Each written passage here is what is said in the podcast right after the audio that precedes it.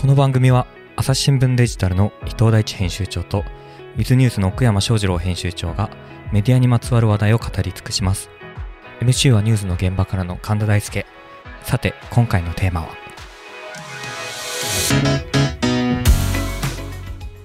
なんかね、冒頭に政治の手触り感のあるなしみたいな話したじゃないですか、だからその手触りっていう感覚も多分違ってくるんだろうなと思って。うん、っていうのは、だから、えーと、メタバースで言うと、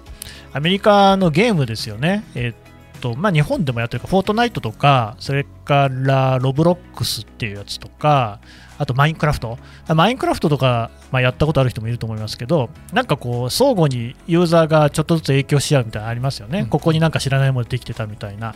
だから一つの世界を複数のユーザーがメタバースの中で、えー、こう共有するっていうような話になってくると。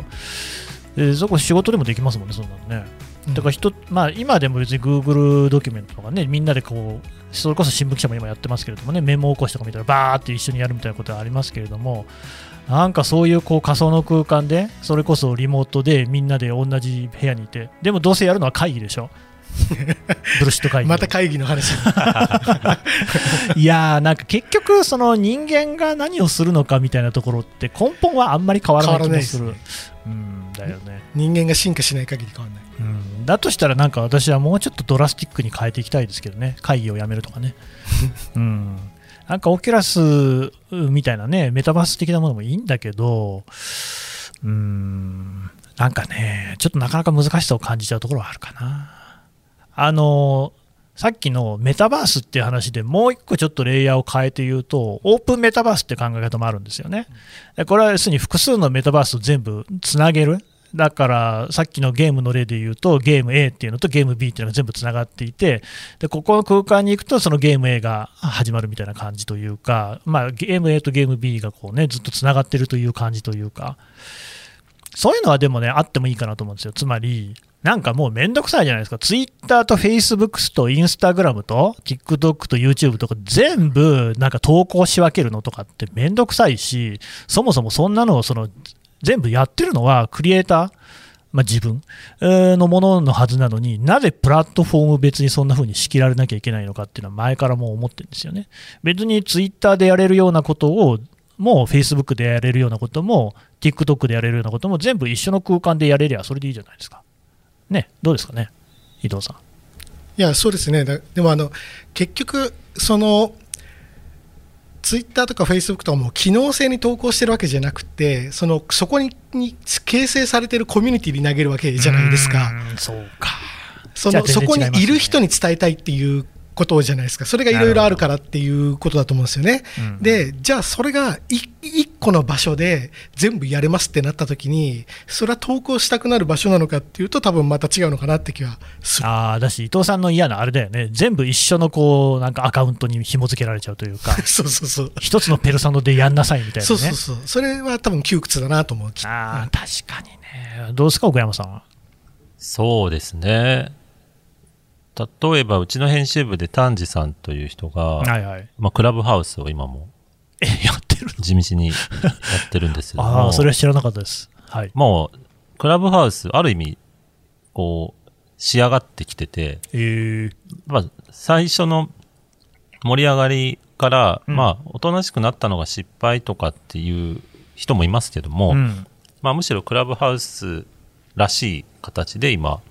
なんか安定飛行に入ってるみたいな。うんうん、で、えー、そういう意味で言うと、なんか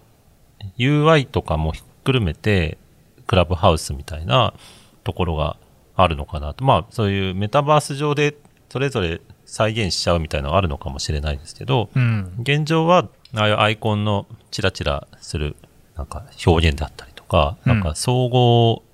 的な芸術として、クラブハウス感が出てるのかな、みたいな気がしているので、なんか、ガッチャンコした時に、どう、どうなるのかな、それが、同じクラブハウスと言えるのかな、みたいな気がなるほどね。だし、ガッチャンコした世界っていうのは、それこそメタ社が覇権を握っているような世界になるかもしれないし、確かに。なかなかのディストピア感ありますよね。なんかウィキペディア財団みたいなところが運営してくれるのかどうか。だそのある種中立的なところがね、NPO みたいなところだ、まあ、NPO だからいいってもんでもないと思いますけど、いや、そう、だからフェイスブックに関して、メタ社か、に関して言うと、やっぱりもうすでに国家を超えるような大きさがあるっていうところが一つのその問題の大きさであって、だって世界で30億人が利用していると。から2020年の年間売上高が約9兆8000億円、10兆円ぐらい、もう一回言いますけど、朝日新聞は2900億円ですからね、もう消し済みみたいな感じがしますけれども、本当にで、まあ、大体まあ9兆8000億円とかっていうと、普通の国家なんかよりは全然でかいでしょうね。うん、っていう規模になっていて、でだからしかもそういうその民主的にね、選挙で選ばれた人たちによって管理、運営されているっていうことでもないわけじゃないですか、まあ多分ザッカーバーグさんとか言ったことにそんなにこう、意も唱えられないんだろうし、っていうようなものって、でも別にメタ、フェイスブックだけじゃなくて、他にも、まあそれこそグーグルもそうだし、アップルもそうかもしれないけど、あるわけですよね。だからなんかその国家っていうものが、もう全然その、 GAFA的なものにかなわないっていうような状況も、来ているし、これからまた進んでいくのかなとも思うんですよ。で、そうなった時にですよ、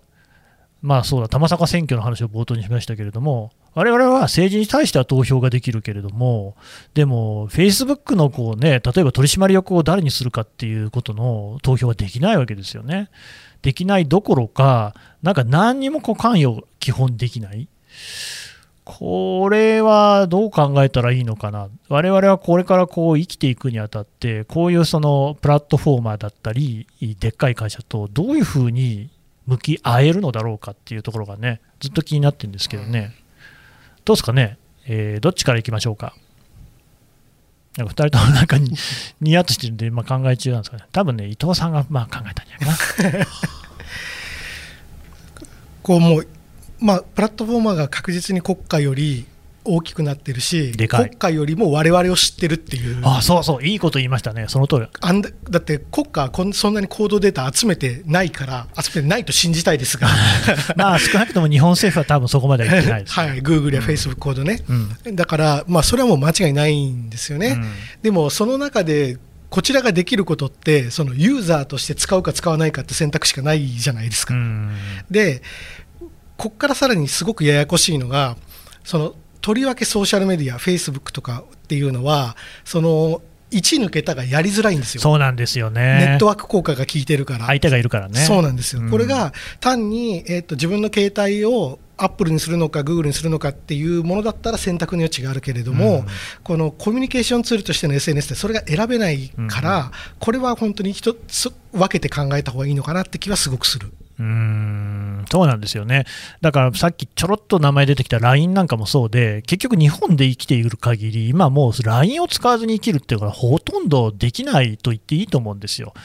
だけど、まあ、それこそ峰村さんたちの報道によって明らかになったように、データがこう中国にあったりしてね、中国っていう国の法律の管理下にそのデータサーバーが置かれているってことは、言われたら中国政府の通りに何でもしなきゃいけないっていうことなわけですよ。そういうところに我々の個人情報に類するものが置かれていてるっていうね、そういうのもでも、企業にあると分かんないんですよね、だってみんな実際 LINE の中の人でもそこら辺知らない人もいたっていうぐらいだから、っていう中でどうしたらいいのかっていうね、どうですか、奥山さん？はい。うん、最近、その、LINEPay だったり PayPay だったりを使うようになって、うん、割り勘がすごい楽になるわけですよね。ああ、なんか割り勘機能みたいなのあるんですか？あの、まあ、計算して、それで、なんかそれぞれやっちゃう。なんかデフォルトの機能でもなく、単に、まあ、金額を言う。送れるからね。っていう。で、その持ち合わせがなかったり、細かいのがなかったりしても、まあ、ペペッと送れちゃう。波数も送れますもんね。で、その時何が起きるかっていうと、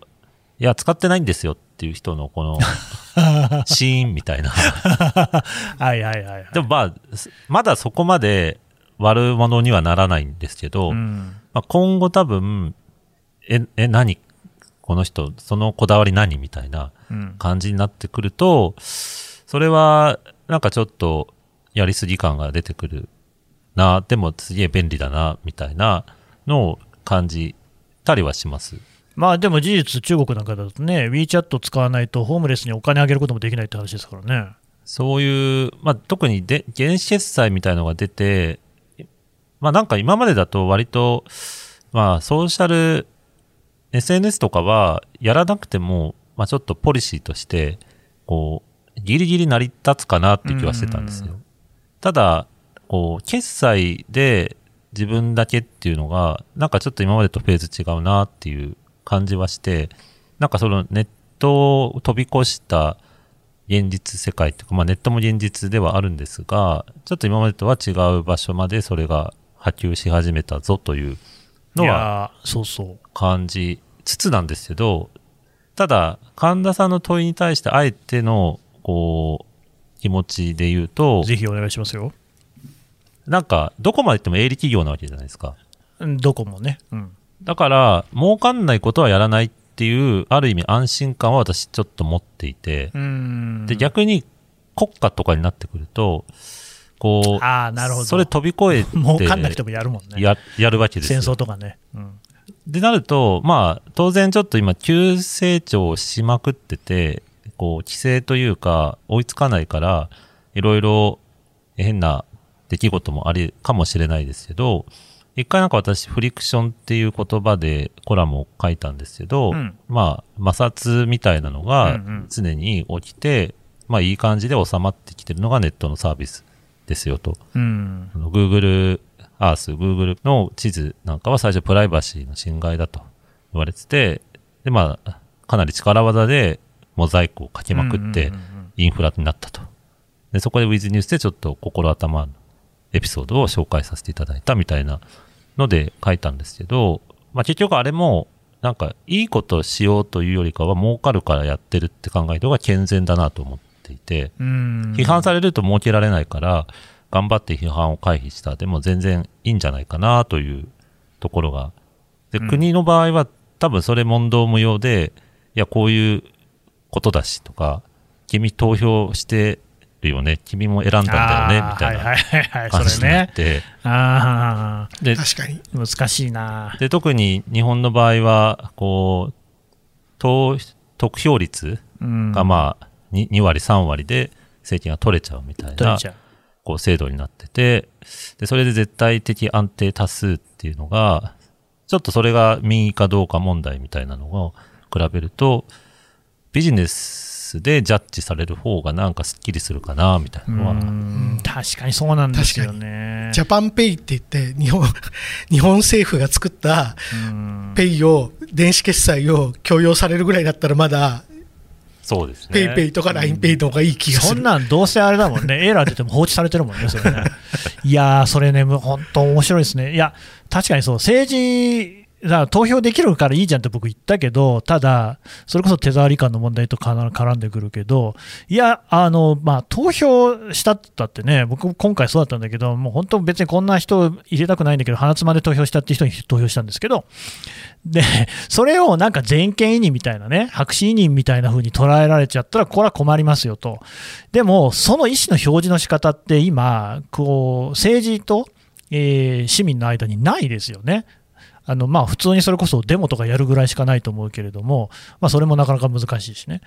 っていう中で、じゃあそれがその企業に比べてましなのかっていうのは確かにその通りで、逆に企業の方が今、ESG 投資であるとかね、SDGs の文脈で倫理的にもちゃんと正しいことやってないと投資もされないし市民も商品を買わないっていうような動きっていうのは強まってるからむしろ政治よりも働きかけやすいっていうのがあるかもしれない。でも一方で思うのは、やっぱり今回メタ社、Facebook がなんで問題になってるかっていうと、自浄作用がなかったからなわけですよね。で、それはどうしてかっていうと、結局公開されてないから。国のものっていうのは、まあ、不確か、あるいは不十分とはいえ、日本にも情報公開制度はあるし、まあ、アメリカなんかでもそれはそうですよね。そういったものっていうのは、基本的に保管しておいて、すべての人に対して、いずれは公開するっていう制度になっている。いや怪しいところはいっぱいあるのはもちろん承知してますけどね。だけど、一企業になった瞬間に出てこないんですよ。例えば最近ってもうすでにスマートシティ構想とかあって、いろんな企業が街を作ってるわけですよね。日本でもトヨタとかやってますし、えー、アメリカなんかだともっとすごいでかいプロジェクトあって何百万人都市みたいなのを作ろうとしたりしてるわけですよ。ってなった時に、でも、その企業が治める街っていうのの情報っていうのが、それこそトヨタのウーブンシティっていう御殿場のやつかな、なんかにしても、そこは企業秘密ですって言われちゃった部分は、周囲の自治体とかに対しても、つまびらかにはされない部分も、それはあるわけですよ。そこなんじゃないのかなって、僕はずっと引っかかってるのはそこで、あのさっきの個人情報の話もそうだったけれども、公開されないし、するように仕向けられないっていうところは、やっぱ政治と企業は違うんじゃないかなっていう、その2点を思ったんですけどね。どうですか、奥山さん。そうですよね。だから、まあ、雑に分けると、結果を重視するのか、プロセスを重視するのかで、うん、まあ、多分、国とかがやると、結果がよろしくなくけども、プロセス的にはいろいろ検証も可能だし、参加感はあると。で企業の場合は、結果を求めると、まあみんなハッピーで、で、ダメなところは淘汰されるって意味だと、まあ結果としてはいいかもしれないけど、プロセスはちょっともう闇の中みたいな。うん、だこれは、で、現状は結果のメリットがむっちゃ大きいので、個人情報もどんどん捧げてしまっているわけですけれども、なんか、多少、なんか、便利じゃなくても、なんかやっぱりいろいろ見えた方がいいよねっていうのが出てくれば、まあさっきの個人情報を上げないから多少高くてもいいみたいなのにつながるかもしれないですけど、そういうのが逆にビジネスとして出てくるみたいなのは、なんか、間取ってあるのかなって気がしますよね。うん。朝日新聞。ポッドキャスト。ながら聞きできるポッドキャストって私の生活スタイルにちょうどいい。朝日新聞のニュースレターに登録すると編集者が厳選したニュースがメールで届くよ思いがけない話題にも出会えるよね。ちょっと新しいニュースの読み方。朝日新聞。伊藤さんどうですか？うんまあ、結局、この問題ってそのこうインターネットだとかその、まあ、VR だとか技術の進展によってその公共空間っていうのはどこまでなんだって話だと思うんですよ。でそれが例えば電子決済とかも含めて電子決済がもうもはや、まあ、事実上、そののクレジットカードとかが LINEPay とか PayPay とか集約されていくわけじゃないですか。そうするとそれってもう社会の公共物に近い公共インフラに近いよねと、その時に、えーと、株式会社の論理だけでやってやってられたら困りますよって形で、多分きっと法規制とか、あのまあまあ、担当するこう役所が規制を作っていくわけじゃないですか、はいはい、でそれって結果的に、なんていうのか、あの本来、官がやることを民営化してるだけだと思うんですよ。あのなんていうか、うんうん、最初に民がやってたけれども、うん、その公共の意義が強いから、うん、なので、多分そのの議論として、その公共性が強いものに対して、きちんと政治の仕組みを使って、えっと、監視をする。監視をする、法規制するっていう枠組みを作るしかないと思いますよ、だってこれをじゃあ、ね、あの官がじゃあやれますかって言ったら、やれるわけないじゃないですか、そんなこと。で まず民間でフロンティア開いてもらってでそで、当然、最初のうちは怪しい業者出てくるわけですよ、潰れる業者出てくる、だけど、どこかが、えっとまあ、天下を統一するわけですよ。そののなぜなら決済だとかメッセージングだとかっていうのは数が少なければ少ない方が役に立つから、はいはい、便利だから、うん、でもそうしたらそれなりの義務を負ってもらいますよっていうような形にしていくほかないんじゃないかなと思いますね。なるほどね。あでも公共ジャッジっていうのは結構大事かもしれないですね、うん、でも新聞だってそうじゃないですか、やっぱり、うん、別に朝日新聞だって一式業なわけですよ。もちろん。でそののこうコンテンツに対して、えっと、配達する新聞に対してお金をいただくことをなりわいとしてるわけじゃないですか。うん、だけれども結局それを全国に負けるもの会社ってどれだけあるんですかって言ったらそんな数がないわけですよね、はい、だからこそそのの、えっと、公共性のある報道しなきゃいけないとか中立じゃなきゃいけないとかってこういろんな縛りを受けてるわけですよね、でもそれって当たり前のことじゃないですか。だって影響力が強いわけだから、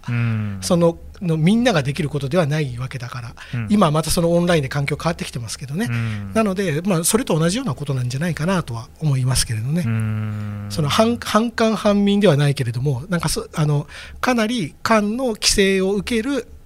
民業っていうようなところになって、まあまあ、通信なんかすでにそうですよね、なるほどね。そこと近いものになるんじゃないかなと思いますけどね。なんか。公共ジャッジ委員会みたいなのは、ちょっとこう、後から検証可能な仕組みにしておいて、なんか、そう、今の話聞いて思ったのは、この、だいぶ前にここでもテーマになった、ツイッターのトランプさんの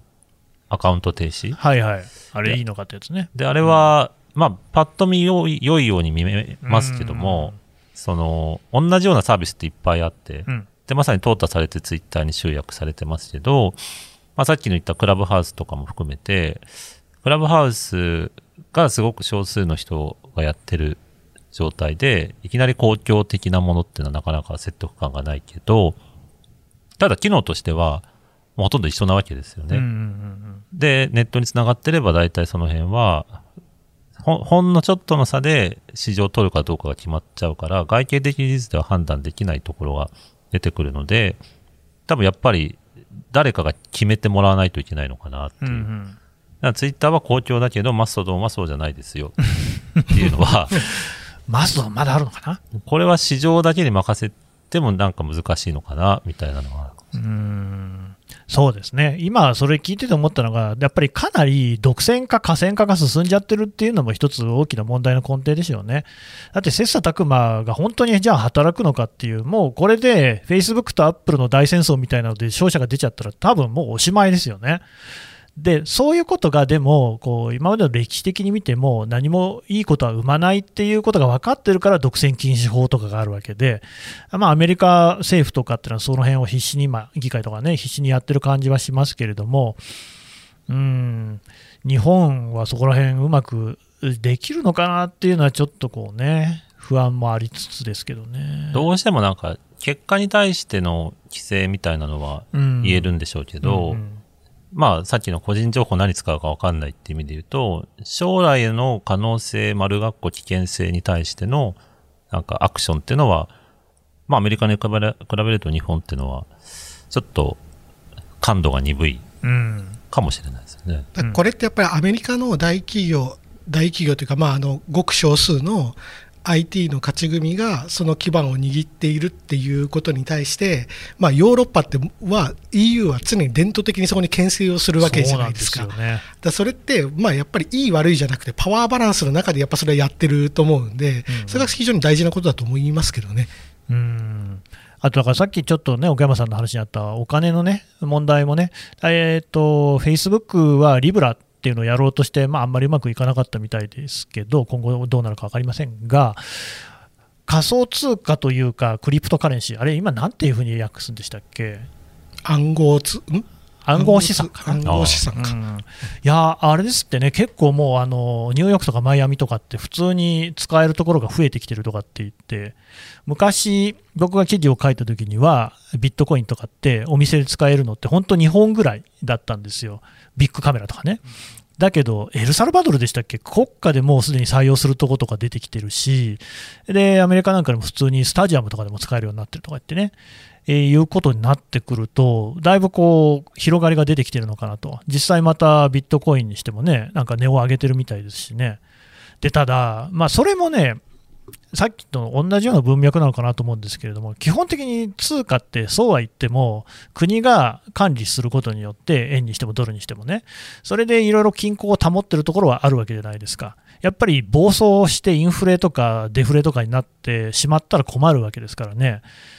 ですごくその仮想通貨の仕組みとかっていうのを勉強すると、なるほど、本当に頭のいい人が考えたんだなっていう、すごい仕組みになってるんですが、ただ、差は去りながらですね、何か今、国家がこう貨幣というか、その通貨の流通に関して負ってる責任みたいなのを負う人が誰もいないんじゃないのかっていうね、ところに関しては、まあ、やっぱり僕は古いんですかね、ちょっと不安を感じてしまうところがあるんですよね。大丈夫なんですかね、伊藤さん。うーんあこれあの暗号資産、本当によくわわあの論点が多岐にわたりすぎてて、ね、難しいんですよね、この話、ね。そうそうそうそう、自分が持つべきかって話と、うんそのの資産の未来は持ってる？僕持ってないですね、持ってない。うん全然持ってない。うん、そうか、僕も持ってない。はい。とやっぱりかなり多岐にわたるんで難しいですけれども、ただ、あの先ほども言ったように IT 大手って国家以上の力を持っているいるいる存在だからそこがなんか貨幣を例えば作ってみたいとかそれにに資するような実験をするみたいなのはなんか全然あの違和感はない。まあ、やるだろうなって感じがしますよね。うんうんうん、でまあこれって別に全然関係ないですけどアマゾンギフト券とかだって現金に近いじゃないですかもう。もうそうですね。なぜならアマゾンで何でも買えるから、うんそうそうそう。さ最終的にアマゾンが保証してくれるであろうという期待を持ってるから、でアマゾンが潰れなさそうだからって,、うん。って考えると、これって結構、貨幣と変わらないなと、国家が潰れなさそうとか、信用の裏付けですからね。そうなんですよ、交換できる対象が多いからとか、だからそあまりこう、なんていうのか、怖いというよりか、まあ興興味深いとは私は思ってますけどね、うん。奥山さん。ただ自分では持ってない。奥山さん持ってる？いや、持ってないんです持けど、ってないんかい。はい。ただなんか、税金とかと組み合わせて考えると、うんやっぱそういう GAFA の税金逃れみたいなので、うんこう、租税回避はいはいの中にいて、結局、あなたどこの国の企業なんですかっていうのがあんま意味を持たなくなってくる時代うん。とかと組み合わせて考えると、まあ、個人レベルでこう考えれば、さっきのメタバースの、こう、まあ、分人みたいな話で、いろんなキャラを使い分けるみたいなので、日本人としての自分と、全然違う VTuber としての自分がいるみたいな、うん。なんか、そっちには流れていくんだろうなっていう気はしますよね。一つのアイデンティティに縛られるのが、ちょっと窮屈な流れの中で、ああいう、なんか仮想通貨というか、あの、グローバルな、うん。で、まあ、パッと見すごく公平に見えるものうん。が、こう、みんなで使おうぜ、みたいなのが支持を集めたのは、多分なんか、国、国とかってそんなに大事みたいなのがどっかにあるのかな、確というかにね。税金、ね。税金を払ってないっていうところは全然違いますね、企業っていうのはね。そうですよね。どの会社にしてもね。でも税金みたいな形で何か別のものを取られてるんだろうな。うんで、それが例えば個人情報だったりするのかもしれませんけどね。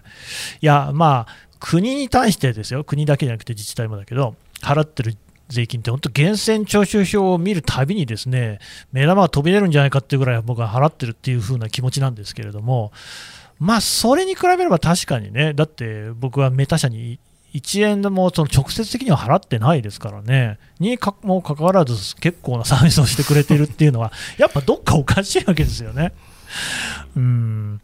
なんかね、難しい、それ企業の規模が大きくなる、まあ、しかも企業も単純に規模が例えば自動車の会社とか家電の会社が大きくなるっていうのとは違って、本当にその生活の隅々までこういうふうにあの関与する企業っていうのは、多分今まではそんなになかったんじゃないかなっていうふうには思うんですよね。そこはちょっと全然違うのかもしれない。だから怖いんだと思います。そうですねこうなんか自分たちの注目とか関心みたいなものがある種貨幣みたいになってそれをめちゃめちゃ集めてるのがプラットフォームなんだろうなと思いますでこれきっとこれから自動運転車とかになるじゃないですかなりますね。自動運転車になったらけ結局その自動運転車の中でその運転しなくていいから目玉が開くわけですよ。うん。そうするとまた広告もあるじゃないですか。中で映画映画見させたり いやいやいや、YouTube 見ささせたり、だから多分そのいいかにこの24時間の中を奪うかっていうはいはい。ことをやってくるんだと思います。ね、昔はタクシーに乗ったって何にもそんなね、画面とかなかったでしょ？そうそうそう今、どこ行ったって画面とか追っかけてきますもんね。あれ見るんだったら割引してほしいよなと思っちゃう。ああ、確かにね、広告代が出てるはずですもんね。うんまあでもそれによって何かがいろいろなところがね、歯車が回ってんでしょうからね、ひょっとしたら人件費とかそこでね、あの埋まってるのかもしれないし、ガソあれリン代がのあれのおかげで値上げしてないということなのかもしれないいや、だから。その世の中のブラックボックス化が進みすぎてるんだと思うんですよね。だから結局、ね、分かんないじゃないですか、Facebook とか Google とかがなんで儲かってるのかとかも、普通に暮らしてると、まあ、皆さんは知ってるだろうけど、普通に暮らしてると分かんないですもんね。分かんないし、分からせる気も多分ないし、でもそこがその別に悪意ってわけでもなさそうだし、とはいえ、任せておくと、今回のメタ社の、ね、内部告発みたいなことにもなってくるしっていうね、なんか複雑な時代ですね。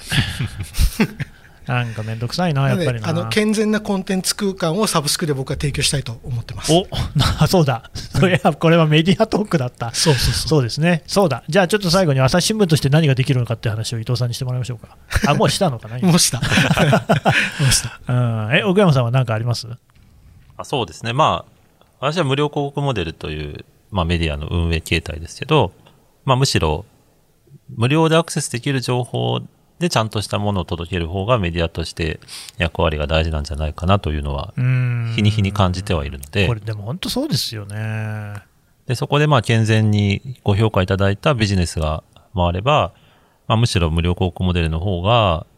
結構真面目で硬い記事が出せるんじゃないかなという、うんそんな期待は持ってます。まあこんなんどっちも必要だっていう話にしかならないんですが、ただまあ確かにね、無料で広げるっていうことによって、それこそユニバーサルサービスにはなるわけじゃないですか。僕は本当菅、さんがね、携帯電話の料金下げ下げた、多分下がったでしょ。っていうのは全然あの、いや、素晴らしい政策だと思うんですよ。だって今時スマホ、携帯使わずに生きていくことなんかできないし、それはライフラインじゃないですか。政治が手を打つべきところですよね。で、それをみんながこう、あまねく使えるようになるためには、やっぱり料金は下げなきゃいけない。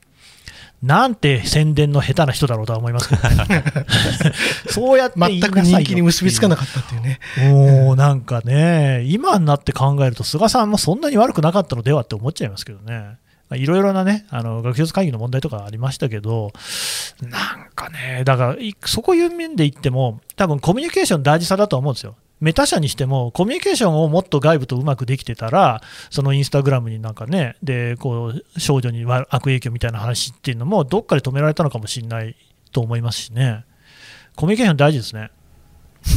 マスコミュニケーションにいる我々としては、やっぱそこら辺頑張んなきゃいけないんじゃないですか。いやいや、本当本当そうですよ、もう。うんもっとあなたはすぐ俺に言うなよって顔しますよね。まあそうだけど、ね、雑だからね。コミュニケーション大事ですよねって言ってて、いや、そうは思わないですって答えなくないですか？確かにそうですね、本当にね、僕もね、まあ分かってるんですけど、だんだん収録の時間が長くなってくるとね、雑になってくる この間、あのウィズニュース副編集長の水野あずささんにも怒られましてね、この前回のシリーズで、あのバレンタインの話をいじりすぎじゃないかということですごくあの怒られましてですねおー本当にあの謝罪したい、申し訳ありませんでした。いやいや伊藤さんをいじ謝らないりすぎたんで。謝らなくていいあそうですね。はい。じゃあまあ今回メタの話はこの辺ということでね。はい。お疲れ様でした。ありがとうございました。ありがとうございます。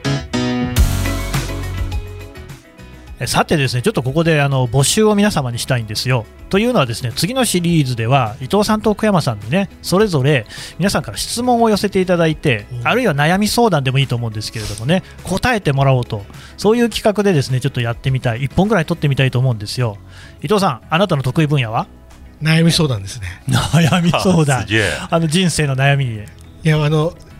あれめちゃめちゃ難しいじゃないですか。あなた、炎上している案件がいろいろあることを忘れないでくださいよ。う んあの、もうすごく難しそうだなと思うので、あえて。なるほど、やってみたい。はチャレンジしたい。もうどんな悩みでも大丈夫ですか？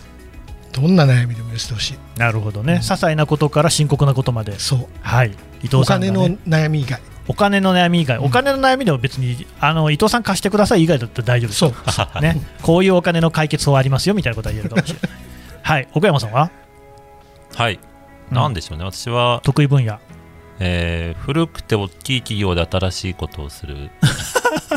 的な。狭い。あ狭いあ、いや、案外多いんじゃないですかね。確かに。ジャパニーズトラディショナルカンパニーみたいなところで働いてる人に、にちょっとで、イノイノベーションのジレンマ的な悩みなんかは、なんか皆さんどういうところで何を考えてるのか、単純に聞きたいですよね。あーえ単純に聞きたいじゃなくて、あなた答えてもらわなきゃいけないんあ、ですけど。はい。まあ、あの自分もこういうことをやってますよっていうね、共感の答えはできる。意外とだから、メディアに限らないうんいろいろがあるのかなっていう気がして、ああ、確かにね。こう人人事的なものとかですね、組織体制みたいなところとかなるほど。割と他の業種の人と話してても盛り上がることありますねうん、わかりました。まあ、あの別に何でもいいんでですね、えープライベートなことは聞いても返事返ってくるか知りませんけれども、えー、とこのとポッドキャストの、ね、概要欄にフォームが用意されておりますので、フォームが用意されているというか、リンクが貼ってありますので、そこからあの自由にご意見いただければと、あご質問ですね、悩み、それから伊藤さん、普段どんなもの食べてるのとかね、そういうこうプライベートなことでもね、もしかしたら答えてくれるかもしれませんのでね、何食べてるんですか？毎日同じもの食べてます。何？昼飯は昼飯何食べてるの？あの今カップヌードルプロってあって。うん。ああ、ありますね。低糖質のやつがあるんですよ。うんであの僕昼飯考えるのが嫌なんですよ。はあ。あの夜ご飯は自分でいろいろ考えたいんですけど、はいはい。あの何を食べても同じ味に感じるんです。お昼ご飯は僕は。そうなんだ。なので同じ時間に同じものを食べれればよくてそれを毎日食べてます。あ。修行僧のようでしょ。ー それはあの頭格好のこと言ってますか？そうそうそうそう。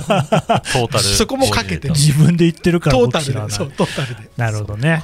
うんちょっとやっぱりあなた毛色変わった答え来るかもしれないんで皆さんぜひねいろいろお寄せいただければと思います。ということで、えー皆さんどんどんお寄せください。よろしくお願いします。